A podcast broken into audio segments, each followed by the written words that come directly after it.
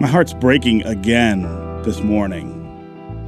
We wake another day to see violence defining the relationship between police and African Americans, this time in the form of cowardly, dastardly shootings of Dallas officers during a Black Lives Matter protest. Could there be anything more perverse?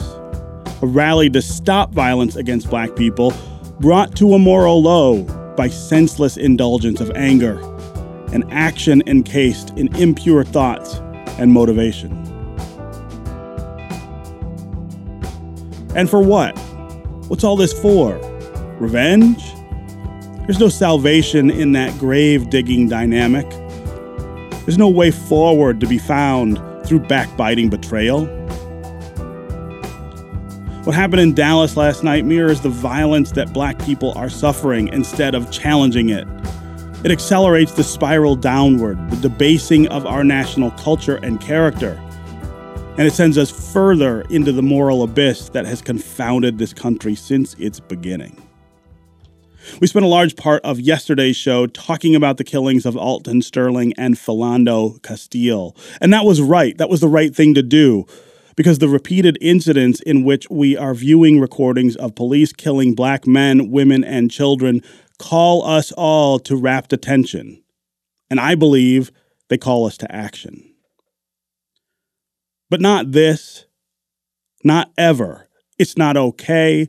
It's not in any form, in any way, justice. But also, let's keep perspective on what we're dealing with here. What happened in Dallas was terrorism, plain and simple. Whoever the suspects were, whatever their purpose, their acts have the effect of hijacking a peaceful movement's message and warping it to violent ends. That's terrible, but it's not analogous to the greater context of the protest march that have been taking place or the incidents that are inspiring them. The unjustified killings of black men, women, and children by police officers are a product of historical devaluation of black life.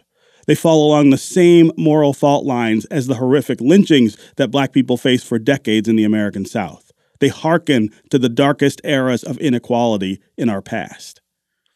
And what we're talking about here is the difference between individual actions, even those that are perpetrated with the most extreme bigotry at their roots, and systematic injustice, the kinds of things that have been baked into our culture and our system of government since the founding.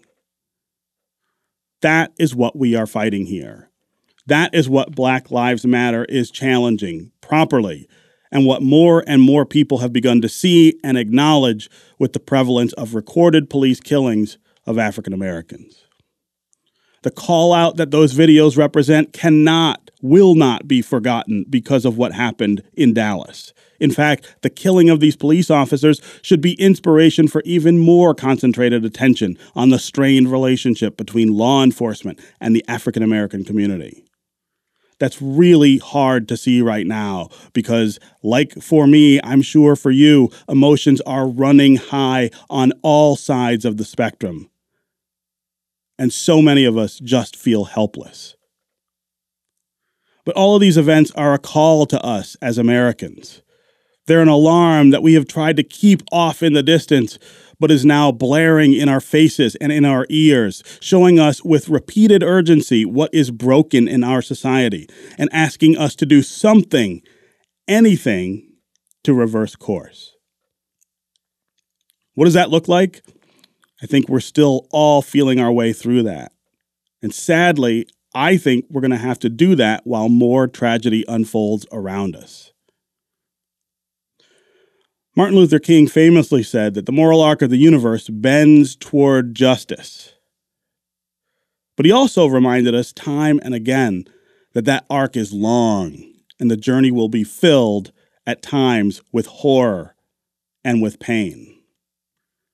The key for us keep moving forward, altered by our grief.